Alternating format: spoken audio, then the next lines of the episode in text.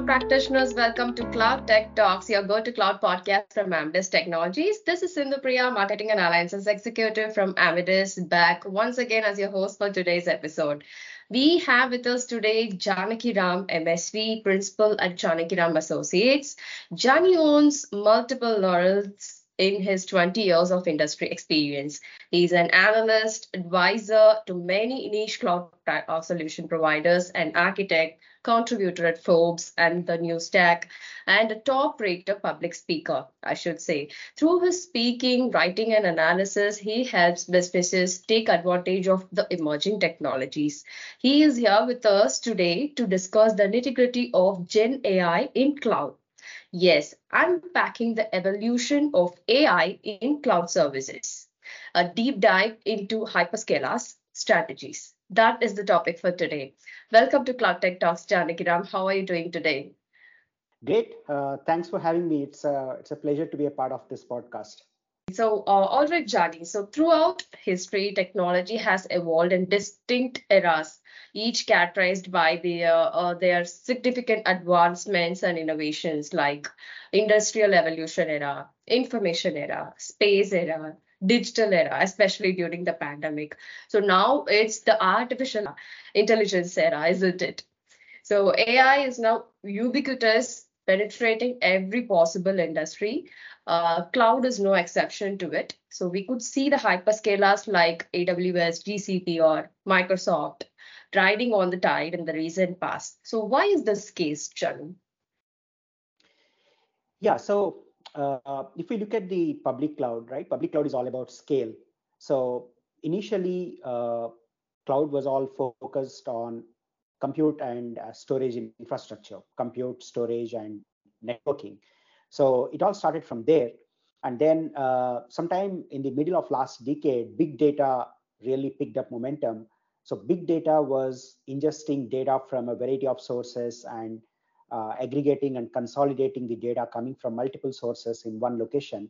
And cloud became the default choice for that because cloud has uh, the significant scale and the economy to actually manage uh, uh the, the, kind of scale that big data requires. So obviously, cloud has become the logical destination for big data.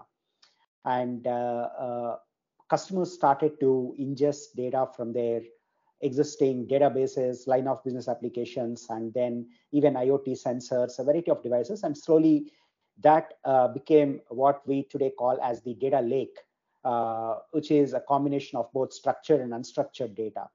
But again, data is only means to an end.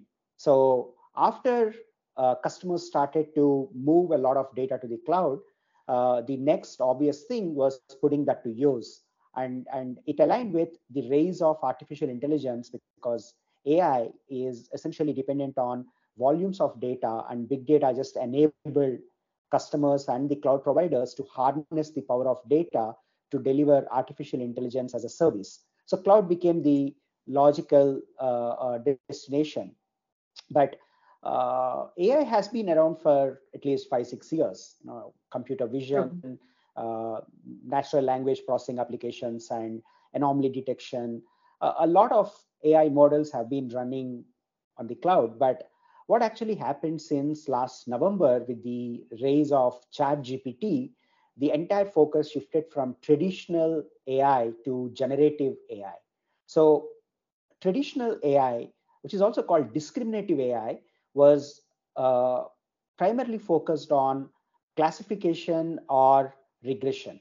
So what it actually means is uh, you basically perform face recognition, object detection, image classification. So there is an AI model in action discriminating one from the other. You know, you feed a set of images, uh, it can classify them as cats versus dogs, or you basically send uh, some kind of a data point and it can tell how the data would look like five years from now, like stock prediction or the forex uh, prediction. Uh, so that is okay. basically linear regression. So that's been the traditional AI, which is called discriminative AI because it can only discriminate between one type of data with the other type of data. But generative AI is fundamentally different. You know, it, it takes data and then it emits uh, very different kind of data. So it, it doesn't discriminate. It doesn't just tell you whether the image is a cat or, or uh, a dog. But if you actually feed an image of cat and then you write a prompt saying, turn this into a cool cat, you know, it will actually generate an image of a cat with goggles and wearing a cap, and it actually reproduces the whole image with a very, very different uh, uh, characteristics, right? So that is generative AI. And uh, while AI has been very useful, generative AI has really demonstrated that kind of power and potential to customers. So everyone started to uh, really use that. And, and, it is not just about using ChatGPT, but now how do we bring our custom data set and how do we integrate our existing applications and data with conversational agents, chatbots, and how do we uh, use this for our own productivity and efficiency. So generative AI has become like the force multiplier and it has taken AI to the next level. And, and what this has done to hyperscalers is it has forced them to double down on infrastructure and storage because uh, these generative AI models are 10x more powerful, uh, which means they require 10x more of compute and storage. So that has really forced cloud providers to uh, really invest in that kind of an infrastructure to support the generative AI uh, architecture and the generative AI model. So so that's where we are. So if you look at uh, Amazon just announced the general availability of Bedrock and Titan, which is their generative AI platform, just last week. And uh, okay. last month at Google Cloud Next, Google has announced a Vertex AI generative AI platform. And Microsoft has been closely partnering with OpenAI to bring OpenAI into Azure through Azure OpenAI. So uh, uh, there is a fundamental shift, and AI that we knew is very different from the AI that we are dealing with today, and that is all about generative AI. All right, so all are interesting information, I should say, uh, Jani. So uh, since you spoke about the conventional models, we have been using these conventional models for a longer period of time for various applications, like you pointed out, for anomaly detection, uh, for image classification, recommendations, uh, for fraudulent uh, detections, transaction detections as such. So, but the world sees this foundational models as a paradigm shift. So, how are right. the foundation models different from the uh, conventional models, which was uh, used for a longer period of time? Absolutely. So, so traditional AI uh, has two distinct characteristics, right? The first one is it's very, very specific to a use case or to a specific scenario. Uh, for example, so it's task specific. You, exactly. Uh, for example, if you look at uh, face recognition, so you will take a set of images that represent faces and you train a model, and that model can only detect human faces. Uh, right now, if you want to, for example, detect pets or, or wild animals, and you want to deploy cameras in the forest to perform the count of tigers in a reserve, right? There you cannot use the model that is trained to recognize human faces. So you need to train a different model to, to recognize tigers in a forest or in a tiger reserve area. So, so these models are highly customized for a specific task. And the data set that is used to train is also very, very specific. And uh, uh, these are very niche and purpose built models. For example, uh, when you take natural language processing, if you want to perform sentiment analysis, then you need to train a different model to precisely do that, you know, to take a tweet, for example, and classify that as positive or negative or neutral, or a review uh, or a movie uh, rating, right? So, so all of them are very purpose built based on a specific data set, and this data set is also not very big. Uh, they are just few thousands of data points that are used to train these models. But when, when it comes to generative AI, uh, what actually powers generative AI uh, is the foundation model. And the foundation model is fundamentally different from the traditional AI model that we have been using. Again, in two different aspects. The first one is the foundation model is very generic. It is a general purpose model uh, that can perform a variety of tasks uh, instead of training instead of using a purpose-built model for different tasks. The foundation model is a very general purpose.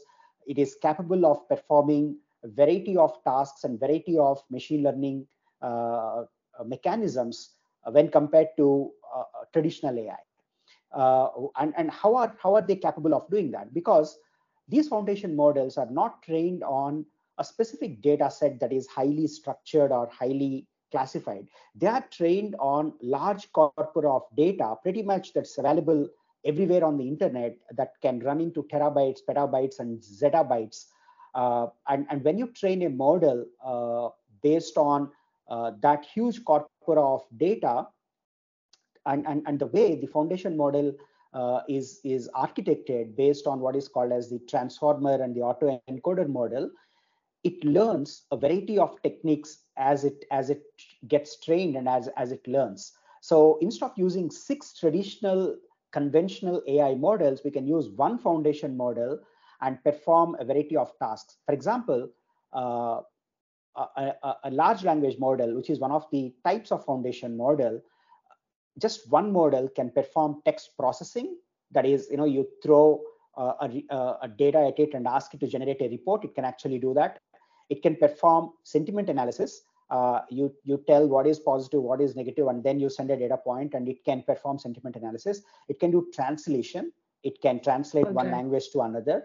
Uh, it can perform Q and A. You know, you you basically uh, give a paragraph to it and then ask questions from that and it can respond accurately based on the context you provide uh, and it can act as a chat bot so earlier to perform each of these we had to train very different set of models on very different type of data. But now the data is the same. Uh, for example the entire wikipedia the entire github repo everything that is available out there in the public domain is used to train these very complex huge models which are now called as foundation models. And these foundation models are general purpose all in one uh, all encompassing models that are uh, very powerful. And obviously they require uh, massive compute and storage resources to actually uh, do something meaningful so so that is the fundamental difference between traditional ai models and what we call as foundation models and again you know, foundation models can be classified into different types there is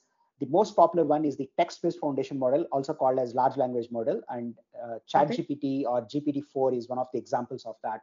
Then there are uh, uh, diffusers, which are basically vision-driven, vision-based, uh, based where you give a prompt and it can generate an image. For example, sta Stable Diffusion or DALL-E from OpenAI are examples of those. You can even uh, upload an image and ask that to generate another image based on a different type uh, for example, you, you upload a picture and ask that to ask the model to convert that into an oil painting uh, format, it can actually do that. So that is vision based. And then, uh, of course, there is music generating uh, foundation models. You know, you can actually compose music using these foundation models because they're trained was on. It? Yeah. They, uh, so uh, you can actually train these models based on data set. For example, if you can train a foundation model on all the A.R. Rahman songs since Roja till PS2, uh, it can basically compose music exactly like A.R. Rahman. And, and that is the future Ooh. of music generation. Yeah. So That's that is cool. the exactly and audio. Uh, you know, you can actually train the audio foundation models with a variety of vocal uh, and voice clips, and it can actually clone uh, the voice. Uh, for example, uh, we can you know generate audio uh, and and voices in in in choice of our singers or celebrities. For example, even if we lost SPB, uh, we can actually have SPB sing for Rajnikant because we can train a foundation model right. on a whole data set of SPB songs and it can actually compose or rather sing like SPB after we train. So that is an audio foundation model. So as you see, these foundation models are uh, pretty powerful and they can be adopted based on the smaller data sets that you bring, but their inherent capability makes them very powerful. Wow, that's inquisitive, uh, Janakiram. I should say, while you were narrating all these concepts, I already started imagining like how incredible it would be if I can feed in all the BTS songs into an audio based foundation model and prompt it with my commands uh, to compose a complete song of my choice and preferences. How cool it would be.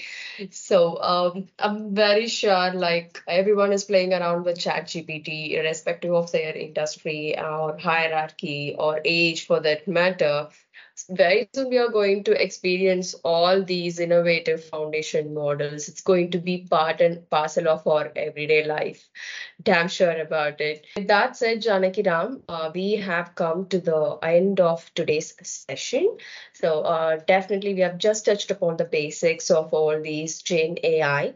Uh, we are yet to cover uh, the hyperscalers uh, initiatives on these models. So, listeners, hope you had great takeaways till now. Uh, stay tuned with us for the continuation. We are coming up with a lot more to discuss in part two of the episode. Till then, don't forget to write down all your cloud related challenges to info at the rate of amidusglobal.com and don't forget to hit the subscribe button before you log off for recent episode notifications. All right. Thank you. Bye bye. Enjoy your cloud journey.